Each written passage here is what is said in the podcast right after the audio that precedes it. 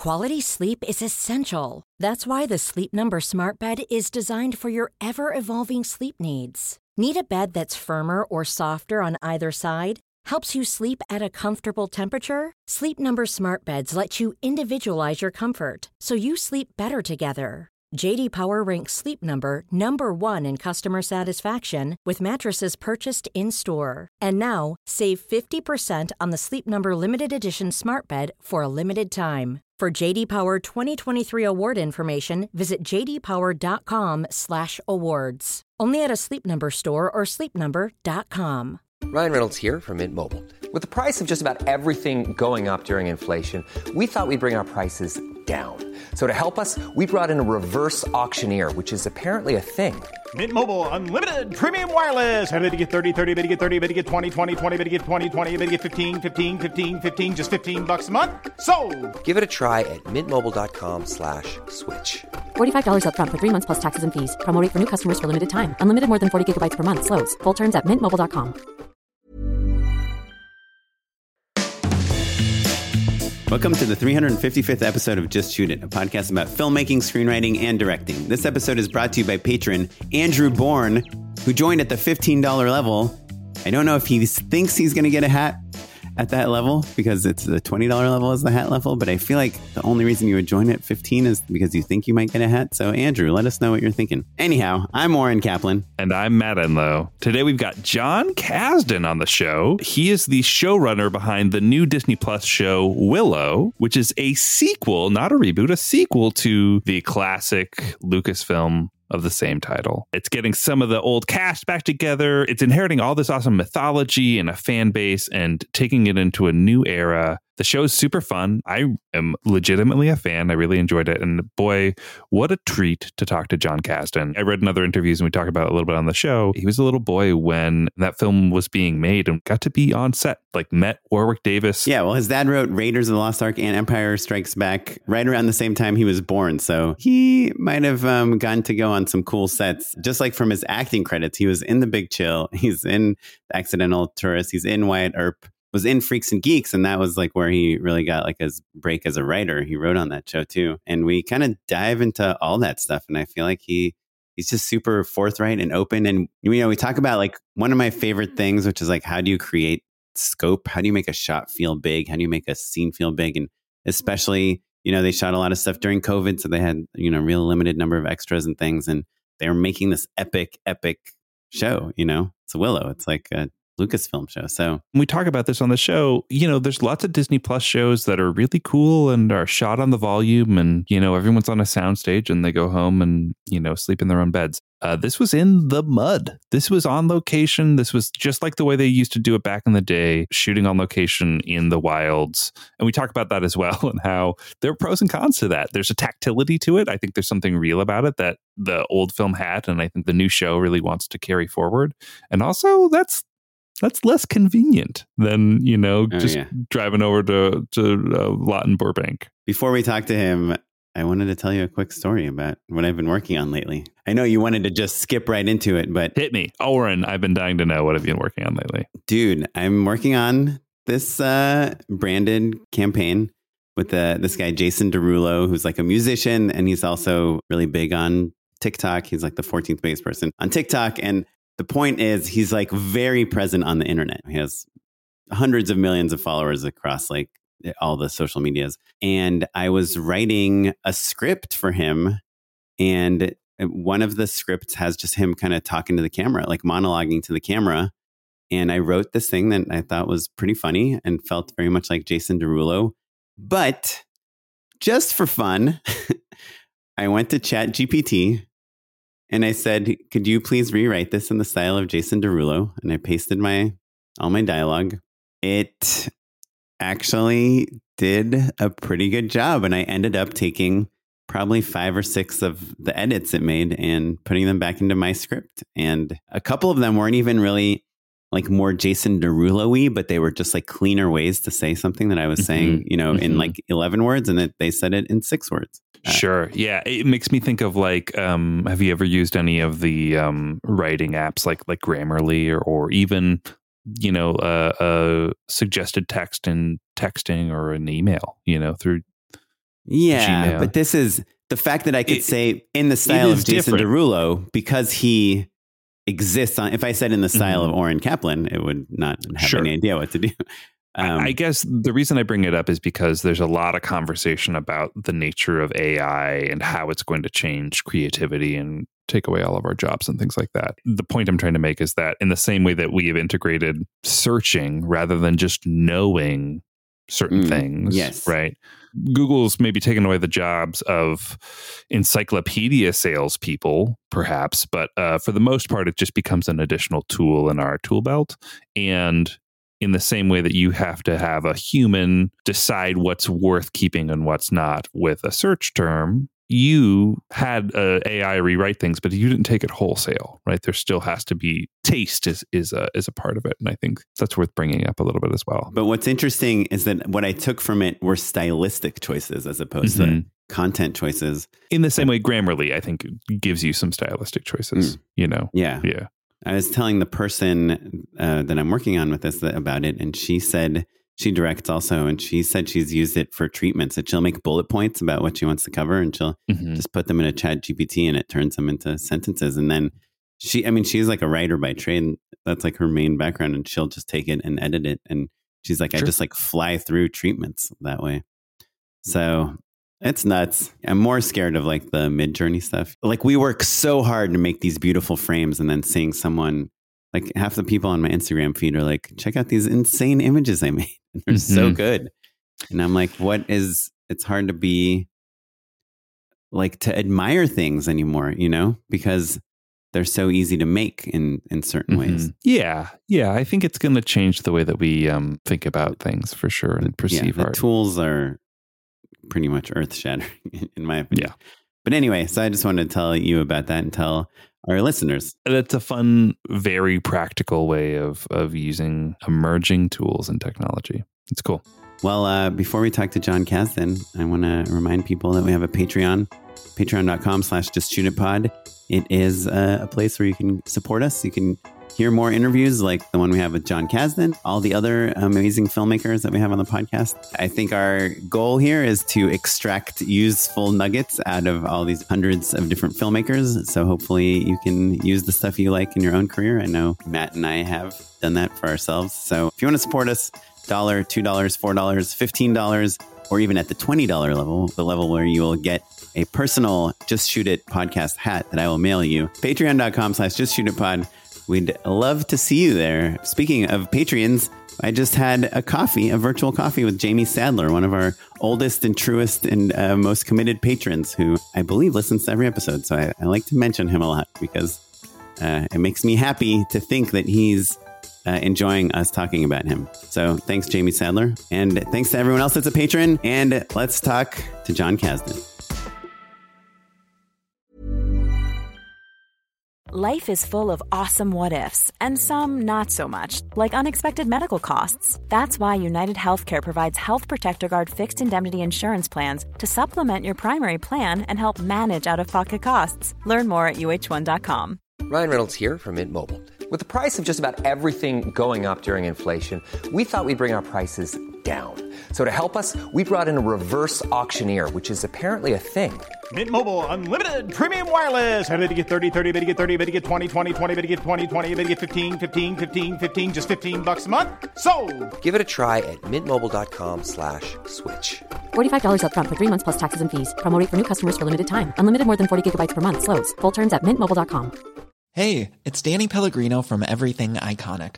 Ready to upgrade your style game without blowing your budget? Check out Quince. They've got all the good stuff shirts and polos, activewear, and fine leather goods, all at 50 to 80% less than other high end brands.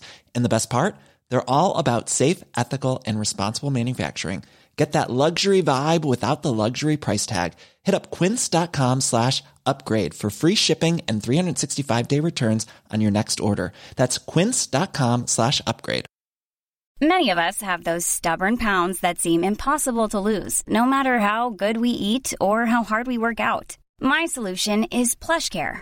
PlushCare is a leading telehealth provider with doctors who are there for you day and night to partner with you in your weight loss journey. They can prescribe FDA-approved weight loss medications like Wegovy and Zepbound for those who qualify. Plus, they accept most insurance plans. To get started, visit plushcare.com slash weight loss. That's plushcare.com slash weight loss. Okay, Jon, thanks for coming into our podcast. A lot of our listeners are filmmakers. They want to know how to do what you do. Yeah, it's a funny thing. You you kind of constantly sort of feel yourself getting that question and like, well, how do you get into it? And and what you find more and more is that everyone's path is so uniquely their own. And and and I'm a particularly strong example of that because I sort of grew up in the business and then and then started writing really young in, in television and have sort of been writing ever since. But but certainly my my way in and my way toward toward actual filmmaking has always been to just write and keep writing and hate writing, but do it anyway. Yeah, I saw, according to IMDb, you're exactly one month older than me. I'm sure you get this a lot, but it seems like you were born and then your dad wrote Empire Strikes Back and Raiders. He was working on those movies even even before, and I think uh, the fact that his career sort of began a little bit was one of the things that empowered my parents to have that second kid. They're like, we sure. can maybe afford more diapers or whatever we need to do, and and so I, I, I was sort of born right at a, at a moment when when he was able to make a living as a as a screenwriter uh, for the first time in his life, and and by the time I was old enough to understand what was happening, he was a director and and and a successful one at that. Yeah, it's we, Matt and I. Matt has a one year old. How old is she? Uh, 15, 14 months. Three, 13 um, months, 13 months. Yeah. And I have a 20 month yeah. old and a six year old. And it's like, it's a thing we talk about on the podcast all the time because we started this podcast seven years ago before my daughter was born. And we're like, are kids going to ruin our careers? You know, and I think. No, it's, but it's certainly a lot to handle. And, and my brother, who's got three of his own, is off in Atlanta shooting a movie right now. And he, you know, he feels it. It's, it's hard mm-hmm. to, to balance shooting. And I admire anyone who does. So you started writing it was Freaks and Geeks. Is that kind of your first kind of big writing job? Yeah, I was writing spec scripts uh, sort of before that, and, and had found a, a, agent by sending around a bunch of specs and and and sharing them with everyone I could possibly convince to read them. Like TV specs or like features? Action movies, which was really where my heart was. I was sort of taking meetings around the world, around the town, but uh, also going to NYU and and studying film and. Uh, mm-hmm and Freaks and Geeks sort of happened right as I was finishing my first year at NYU, and and the opportunity to to, to sort of write one episode came up, and uh, it allowed for me to sort of be present for the the entire life of that show, which was really mm-hmm. the education I was, I think, really after. I think famously that was kind of the move of that show. They were like, "Oh, we'll hire you for for one episode, but we get basically a staff around the whole time." I was not experienced and quite young, but I had real life, very immediate high school experience, which is mm-hmm. the kind of thing that Judd and Paul liked. They liked diversity among their writers and and people who could bring really what they were hoping for i think more than anything was people who had funny stories about mm-hmm. being a teenager and they didn't know that much about structure and and building out a, a you know a, a, long form drama like that. So I, I got to be sort of witness to to their education in it and, and my own. And and I met people who would become my closest friends as I, I grew up. And and and one of them was was Mike White. And he sort of sent me off to Dawson's Creek where he'd come from uh, mm-hmm. when that show ended. Do you do like the studying like when you write? Like do you go places and well one thing we did with Willow is we did a we did a kind of sort of a cursory scouting thing in Wales just to sort of mm-hmm. get a sense of where we could go. And frankly, I wish I'd been able to do more because you know, one of the challenges of a show like this is you never have enough time or enough money or mm-hmm. any of the resources you sort of expect. And I, I, tend to write quite big and ambitious stuff and then sort of spend most of the shoot being slightly disappointed that it can't be what I had hoped it would be. Well, let me tell you, you were on the right show, my friend.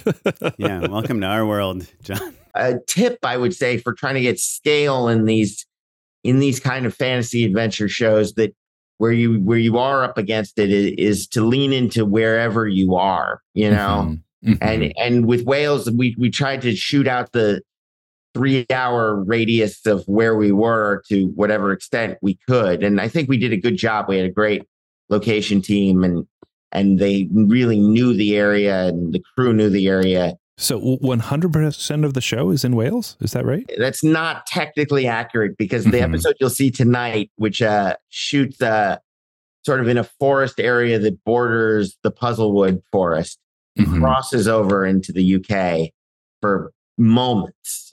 In fact, there was a hilarious drama where a, a sickly little mouse was found on the set, and one of the teamsters took it to its van and unknowingly had traveled it across country lines and invoked a diplomatic disaster when the mouse died and and and the Welsh were held responsible and it was all we could do to Had to stop extradite the the mouse. Yeah. Sure. Yeah. Did you guys do any volume? I mean, it's an ILM show, right? Or a Lucasfilm show, right? No, we didn't. We, uh, you know, the thing about the volume is it's a it's a wildly expensive thing to do, and and you really have to plan for it. You have to you have to use it enough to sort of validate its its expense and, and the Mhm. amount of of of time and and and work that needs to go into figuring out exactly what you're going to do with it. You know. Mhm. So what we did use though was we used it we used to TransLite for for uh, several episodes that we then enhanced digitally with sort of bringing the sky to life and Mhm. stars and all that. So the TransLite. So for our our listeners that don't know, it's it's a giant, basically backdrop that you can light from behind, and you can make it look like day or night based on how you light it. Right? Light it from the front, it's day, and from the back, it's night. It was a great tool actually for what we needed. You know, it's like a lot of these things, and and the creature effects being sort of the perfect example. They these old tools tend to be really great when wedded to Mhm. digital tech in, in some way. So, like the puppet characters we created that had a digital element in them, our most successful sort of goes. Yeah, I'm dying to ask you about how you approached having, you know, a film that like in my heart and mind is like kind of like a, a perfect example of that old school ILM, you know, matte paintings and stop motion. You know, I, I feel like it's it's a an ideal effects film in, in many ways. And now you have all of these tools, right? As we were toiling away in, in Wales, sort of in the pouring rain and mud, my dad was back home in his house in Los Angeles making a documentary about ILM. Mm-hmm. And he did the mm-hmm. entire doc- documentary literally without ever leaving his house, you know, and it's it's it's one of my favorite things he's done in, in quite some time. But I would, you know, we talk on the phone every once a week or something. I'd be like, how's it going? He'd be like, it's going great. I mm-hmm. I was in the pool and then I directed for a little while and yeah, it's incredible. How's the the, mud, son? but one of the things that that ILM documentary does beautifully is it sort of talks about that period, really Mhm. goes into that period in in their evolution, you know, and, and and what a transformative moment it was because it sort of wed the stop motion genius of of of those guys, you know, who are doing that, and and even the matte painting world and all of that with this sort of burgeoning digital Mhm. thing that was that was happening with with morphing and and and technology. And it was sort of at the really at the, the last of the age of the sort of big effects movies done in the old style and the first of those done in the new you know? And so, how it, it, it's it's so classic, and I think that the new show does a really great job of paying homage to that look and style and feel, right? And I'm curious, on a practical level, how do you like? It's easy to say, like, make sure that it feels painterly, or like, I want it to feel tactile, or whatever. But how do you literally get a team of people to make it look the way you want it to look? Yeah, well, I mean, one thing that I really had to my advantage is that I had been very present on on Force Awakens, and and Kathy had sort of produced Force Awakens in a on a granular level, and then Michelle Rejwan, who was running Lucasfilm at the time we were shooting the show, had come from being JJ's assistant on Force Awakens, um, or rather producer on Force Awakens, had been his assistant prior. And so all three of us had sort of had come together on the set of that movie. And And JJ had really set a precedent in a great way of leaning into practical Mhm. effects in Mhm. any opportunity he could, and then embracing the tools of digital effects to make that a more seamless, more elegant bit of work. And and we tried to sort of just embrace that approach to to whatever extent we could. And one of the great assets of it was that Neal Scanlan, who'd done all the creature work on on the Star Wars movies, I sort of ran into this project with the just assumption Mhm. that we were going to be taking Neil with us. And from day one, sort of said, "Well, Neal's on the show. You know, he'll he'll be with us." And there was never a moment when he was even asked whether or not he wanted to do it. It was just kind of assumed he'd do it. Oh, I should try that. It was sort of an interesting thing where he was sort of they they were they were on Andor at the same time and and sort of being stretched very thin, but liked the idea of working in a fantasy world and doing these kind of creature work that we were we were talking about doing.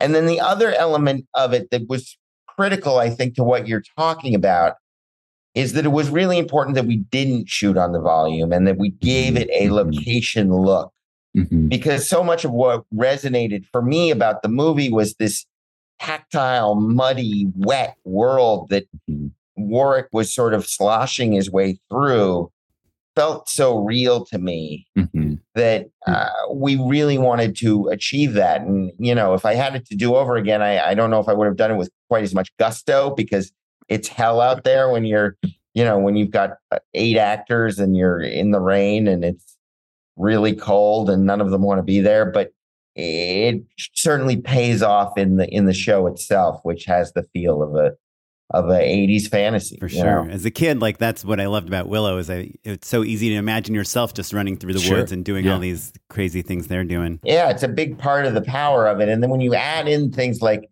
you know, the dogs, even in their sort of ridiculous costumes, they had the movement and the the the ferocity of real Sure. dogs. Yeah. Sure. Yeah. Just gave the whole thing a kind of uh, experiential reality for children that was that was scary and fresh and, and a big deal. Yeah. I'm curious, uh, just another question about the look. Like, obviously, this is a TV show, it's episodic, it's made for TV.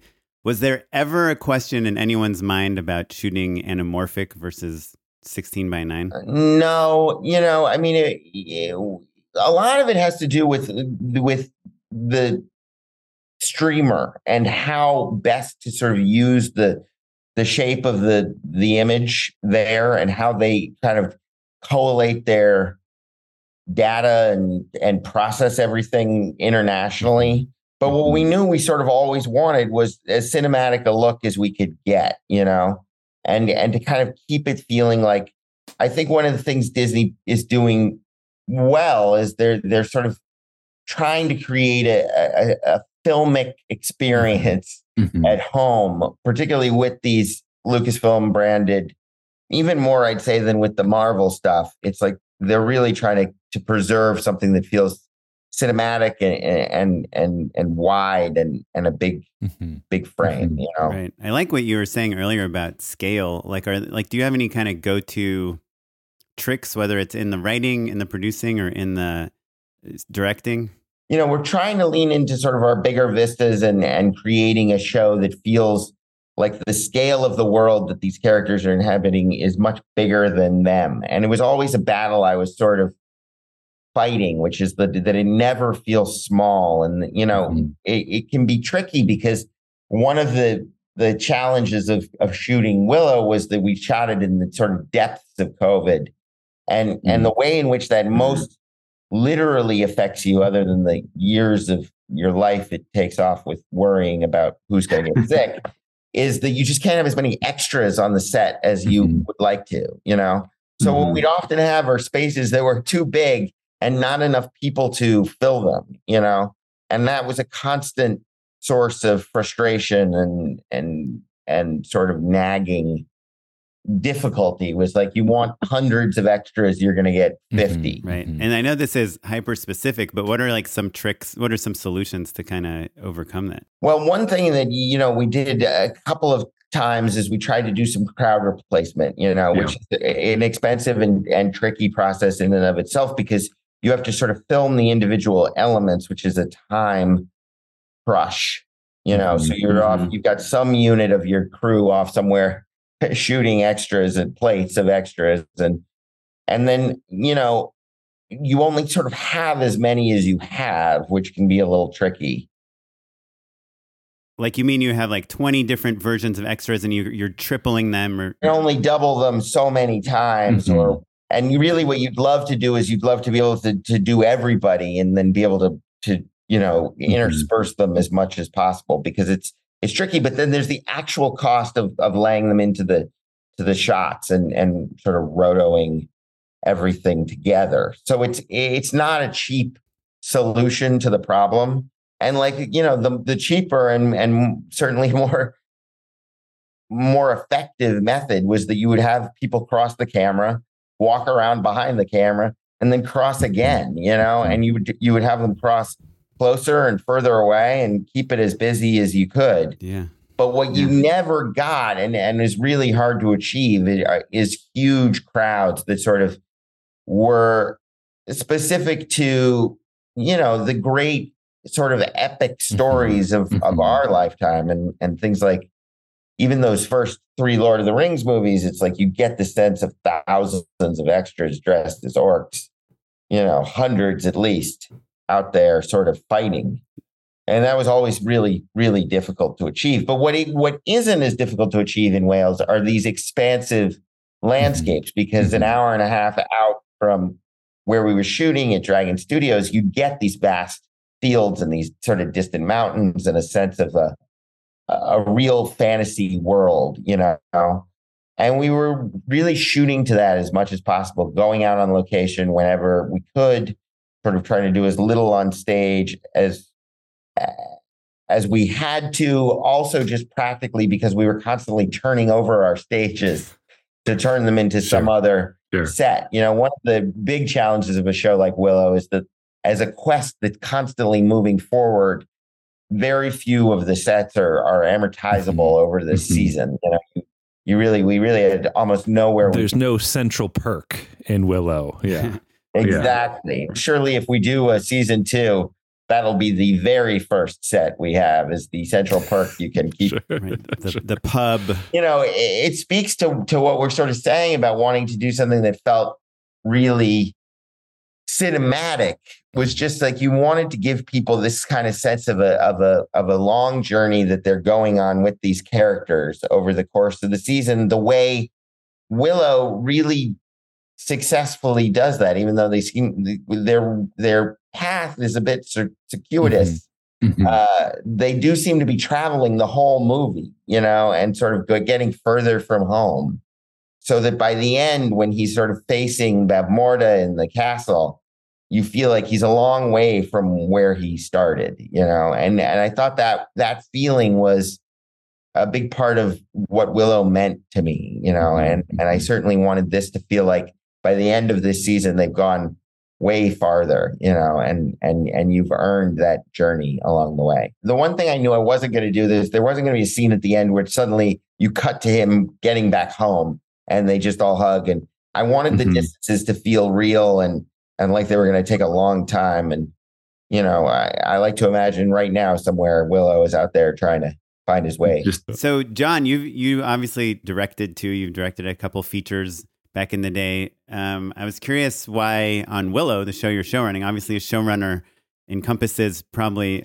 a lot of things the director does. I love directing. It's the most fun part of the job, certainly. Um, but you know, they all sort of a lot of people had said to me that that early on that like you know, and I was I was very gung ho about doing it, and they said, you know, you should do it for a year because you'll be shocked at how every second of your life is occupied in in running the show, and and they said, you know, Favreau doesn't really do it, and these shows tend to be sort of most effective when the showrunner is Mhm. fully showrunning. And I was skeptical and and and certainly grouchy about it. And and by the time I was halfway through the season, there was very little way I could have I could have done more than what I was doing Mhm. on the thing. Um, and even so, it's frustrating because there are things that you've like, well, that's not how I would have done that, and and I I, I write in a very sort of specific sound, and and and you constantly kind of want to be there for every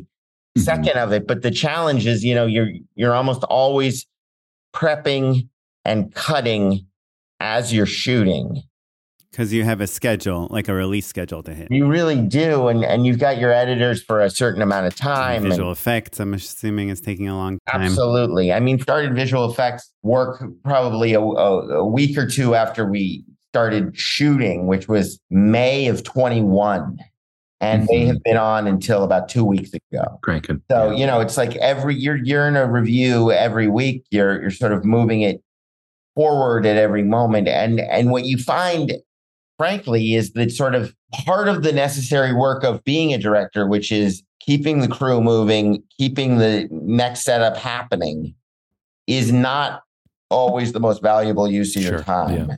I can imagine you must have been in a moment where you're like in a review or something, kind of like in the in the sludge of it. And at least you can think to yourself, well, someone's shooting right now. And I both are happening at the same time and maybe there's a little comfort to that you have a remote monitor at every mm-hmm. minute of mm-hmm. everything so you know when they're not mm-hmm. shooting mm-hmm. is that crazy making though that that would that would that would mess me up i feel like it like out of sight out of mind a little bit i mean to be honest for the comedy it's like you know jokes uh, particularly sarcasm heavy comedy like I tend to write, they just they either sort of are getting the joke or they're not.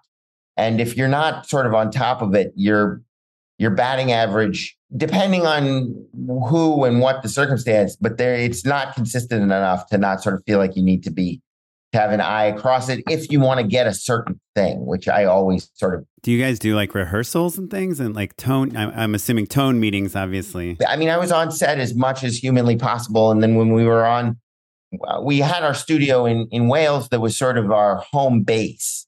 And I mm-hmm. was able to sort of move pretty smoothly from the production designer's office to the editing room to the set. Uh, and it was the days were were full um, in that respect. But certainly, what I imagine would be great is that when everything is done and when your show is locked, the way Mike White does it, which is to direct all of it and be able to cross board the mm-hmm. entire series, feels like the most efficient way to get what you're really after. Yeah. Well, it helps when it's all, yeah, in one location. It does. That really, and it's a beautiful place where it's always warm and gorgeous.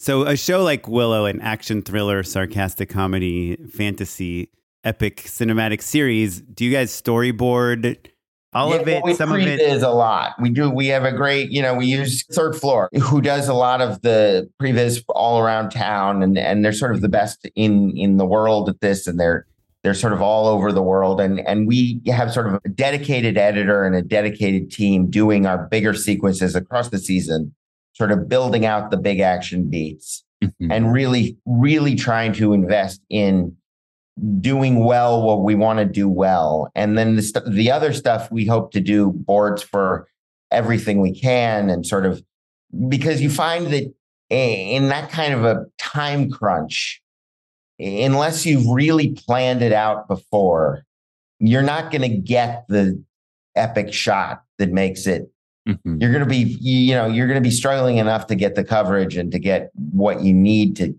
finish the scene.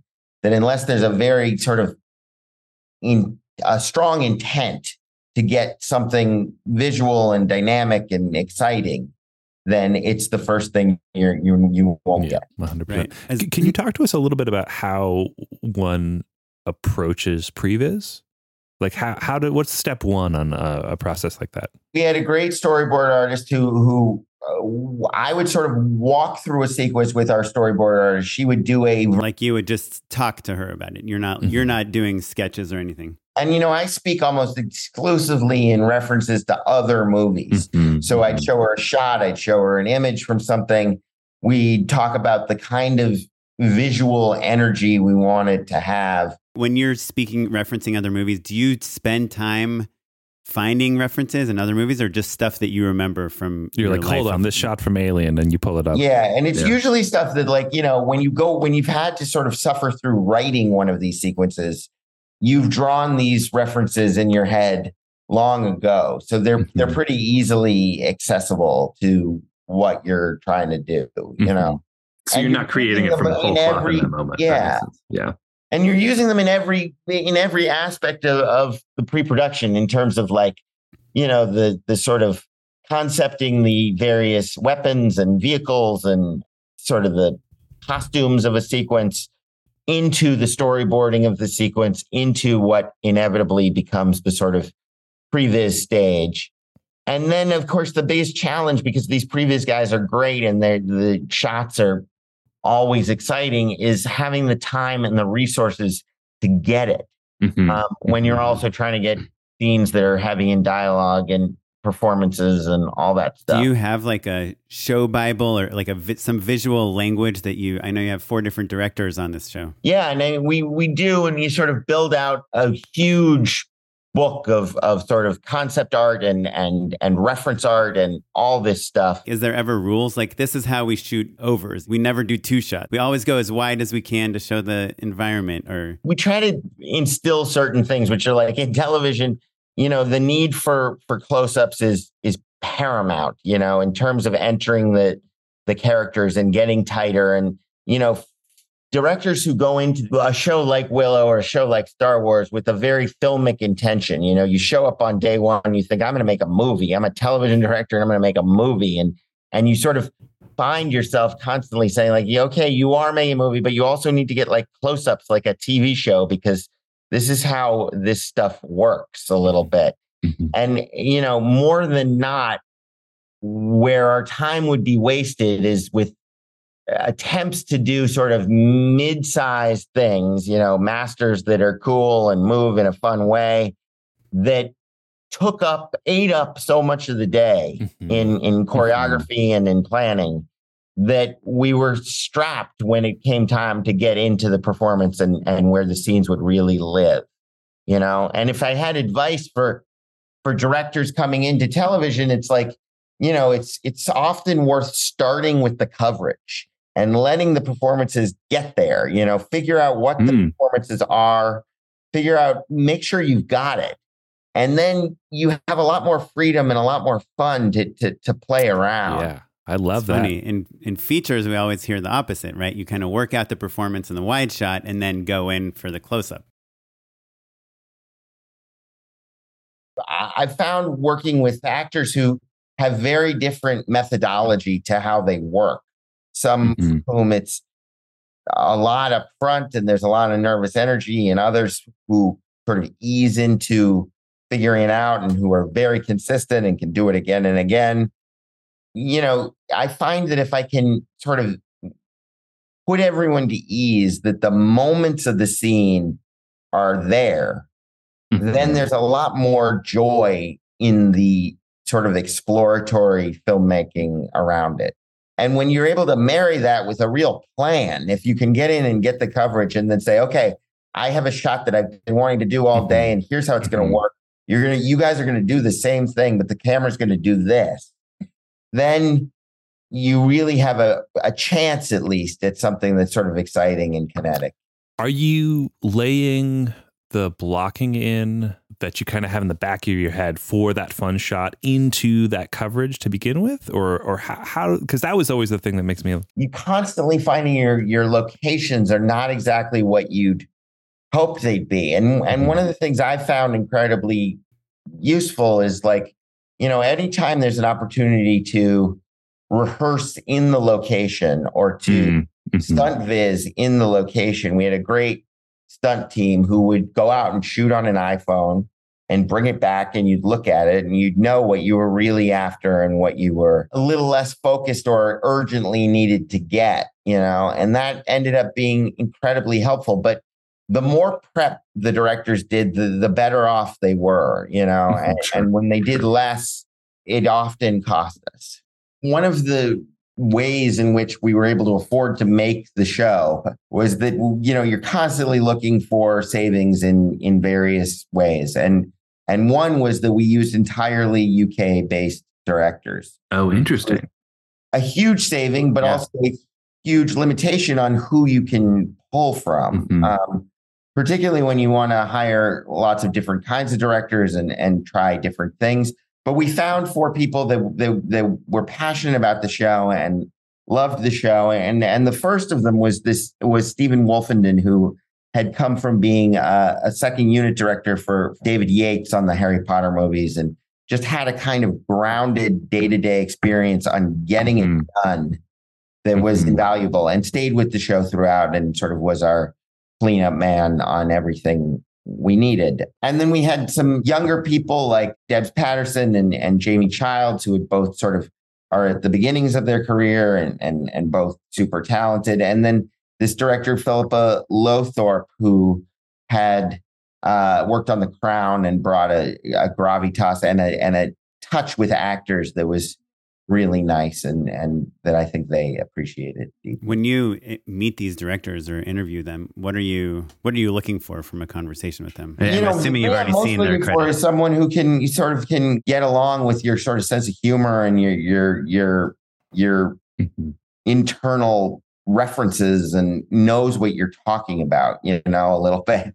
And and it's you'd be shocked at how difficult that can be to find, which is just someone who who sort of you can reference a shot in a movie from 20 years ago and they'll know, oh yeah, that, you know, you mean that that Right. tracking shot from yeah, that that tracking shot from Lord of the Rings when they're on the road and you know, and just like sort of that kind of familiarity is a real gift because it's it's all about finding people you can be as specific as possible with what you want. I mean, obviously, you, you mentioned Philippa and working on The Crown and her ability with actors. Do you, because it's a TV show and you're, you know, by episode three, four, three to eight, these actors probably know their characters pretty well. They had me, and and that really changes the dynamic. I think on a lot of these, I think specifically in the UK, but although I, I couldn't tell you for sure, but it, it, the showrunner isn't as omnipresent Oh, interesting. as we are here in the states, and and the actors would sort of knew that they were coming to me if they wanted to talk about their character, where their character had been, and where it was going, and Mhm. and again for the comedy, and it meant that the division of of labors was slightly skewed in that way. Well, awesome. Yeah, super exciting show. This is great kind of questions that can only be asked by other directors. Years and years ago now, we had a director on. When he realized that we weren't going to ask him what it's like to work with The Rock, he hung out for two hours. You know what I mean? Like we used to do it in person and it's late at night. We'd have a beer. I mean, I saw an interview with with Fincher once where he was like, you know, the hardest thing is you never have enough time. And the whole legend of Fincher is he didn't care how much time. It's like Yeah. I think that even that guy who was so empowered to, to do Mhm. exactly what he wanted was feeling this same thing of of just being up against it every minute is really the unifying to me the unifying theme in in all this work. Is like It's the unifying theme of all of life is we just need more time. just need a little more time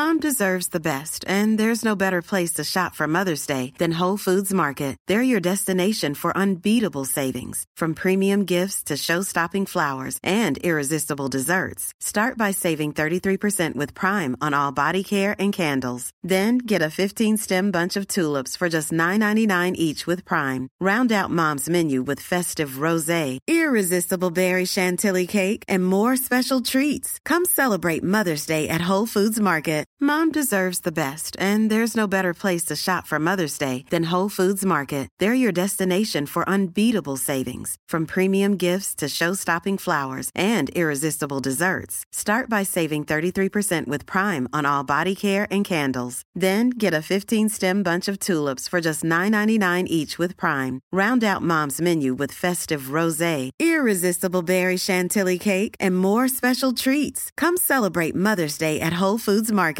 Planning for your next trip? Elevate your travel style with Quince. Quince has all the jet setting essentials you'll want for your next getaway, like European linen, premium luggage options, buttery soft Italian leather bags, and so much more. And is all priced at 50 to 80% less than similar brands. Plus, Quince only works with factories that use safe and ethical manufacturing practices. Pack your bags with high-quality essentials you'll be wearing for vacations to come with Quince. Go to quince.com slash pack for free shipping and 365-day returns.